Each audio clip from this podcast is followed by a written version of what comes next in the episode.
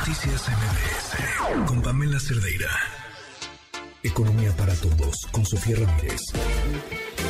Sofía, ¿cómo estás? Buenas noches. Buenas noches, un gusto estar con ustedes como cada martes y jueves, Economía para Todos. La verdad es que siempre disfruto muchísimo el espacio. Y hoy vamos a hablar de dos temas relevantes. El primero, las finanzas públicas que la Secretaría de Hacienda nos dio a conocer al tercer trimestre de 2022, es decir, en los primeros nueve meses del año, cómo nos hemos gastado el dinero público.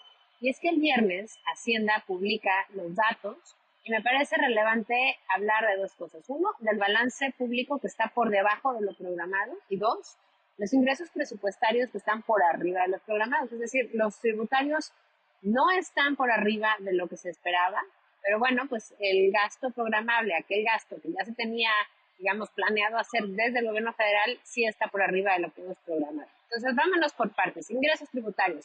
¿Por qué no estamos ingresando tanto como debiéramos haber ingresado? Bueno, pues al tercer trimestre los ingresos por impuestos se encontraron por debajo del programa por el subsidio al IEPS, a las gasolinas, combustibles diésel en el marco del PASIC, en 313 mil millones de pesos.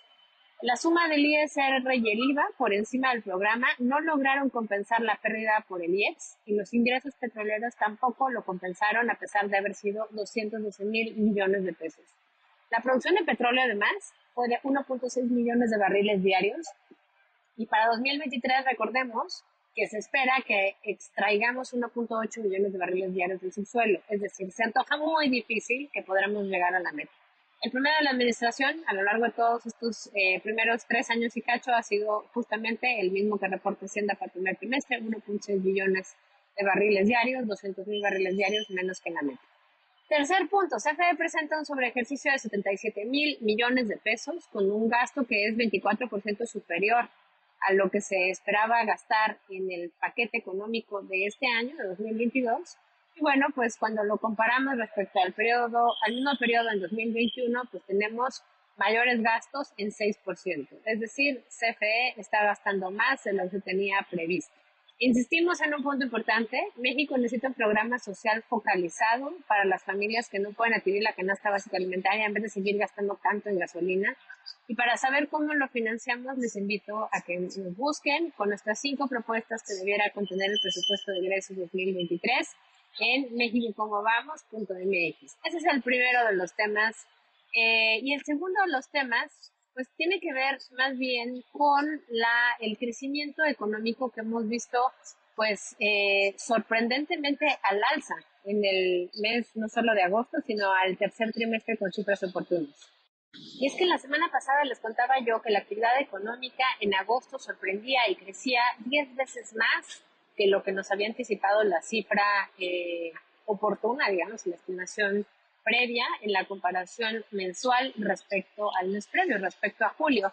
Pero ojo, no se me entusiasmen mucho, se acuerdan que es apenas 1% mensual, pero bueno, pues es eh, bastante más grande que el 0.1% que había estimado la cifra oportuna. Y bueno, pues con los datos del viernes, no es cierto, con los datos de este lunes, perdón, al tercer trimestre de 2022, la economía mexicana creció 1% en el trimestre y en la comparación anual 4.3%. De acuerdo con los datos oportunos, es decir, con la estimación que hace el INEGI del PIB, pues se supera el nivel prepandemia del cuarto trimestre de 2019. ¡Yay! Ya llegamos por fin, pero pues llevamos cuatro años de rezago. Así, así que bueno, pues tenemos que ser muy cautos, cautas en lo que esperamos eh, que venga.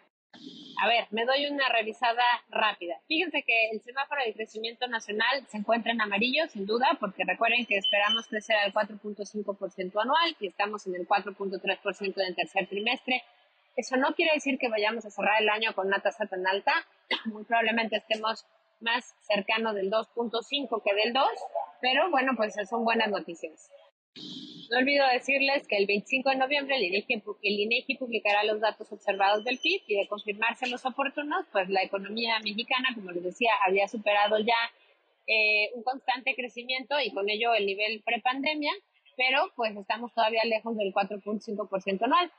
Es más, al tercer trimestre de este año, pues vemos como las actividades terciarias crecieron 1.2% frente al trimestre anterior, nada del esnable, y 4.3%, igual que el PIB general respecto al tercer trimestre del año pasado. Entre otras cosas, les decía yo que, eh, porque tres cuartas partes de nuestra economía, eh, perdón, dos terceras partes de nuestra economía son justamente estas eh, actividades terciarias de los sectores que son prácticamente los que crecieron al mismo tamaño el PIB. Ahora, vámonos a los estados. Con los datos al segundo trimestre, porque hay un rezago en información, 10 entidades mostraron su actividad económica eh, pues muy activa, con un crecimiento superior al 4.5%, que es nuestra meta del semáforo económico en la comparación anual. Mención especial a Tabasco, Hidalgo y Morelos. Incrementos anuales en su actividad económica del 13.5, 9.6 y 9.3% respectivamente. Por el otro lado, Campeche, Coahuila y Ciudad de México mostraron el peor desempeño en términos anuales con contracciones de menos 6.6, menos 2.9 y menos 2% respectivamente en el segundo trimestre del año. Ahora, la comparación trimestral, muy importante en estos procesos de recuperación, 26 de 32 entidades federativas registraron tasas de crecimiento positivas, lo cual son buenas noticias. Los estados que mostraron un mayor crecimiento fueron Nayarit, Tabasco y Guerrero, incrementos trimestrales de casi 11%, 3.8% y 4.46% respectivamente. En contraste, Nayarit, Quintana Roo y Veracruz mostraron contracciones trimestrales de menos 4.18, menos 2.7, menos 3.1 respectivamente. Ahora, al comparar el primer trimestre de 2020, digamos, previo al choque económico de la pandemia, eh, se observa que 19 estados se encuentran por arriba de su nivel prepandemia, que son, eh, bueno, pues algunos con mayor nivel de recuperación, otra vez Tabasco, Nayarit y Chiapas, que son aquellos que tienen el mayor nivel de recuperación, y de las 13 entidades federativas cuya actividad económica se encuentra por debajo de su nivel prepandemia, digamos, en comparación con el primer trimestre de 2020, el peor desempeño lo tiene en Campeche y la Ciudad de México junto con Veracruz. Pues, Pam, con eso me quedo. Muchas gracias a, a ti al auditorio y bueno, pues seguimos platicando de economía próximamente. Un abrazo. Gracias, Sofía. Buenas noches. Noticias MBS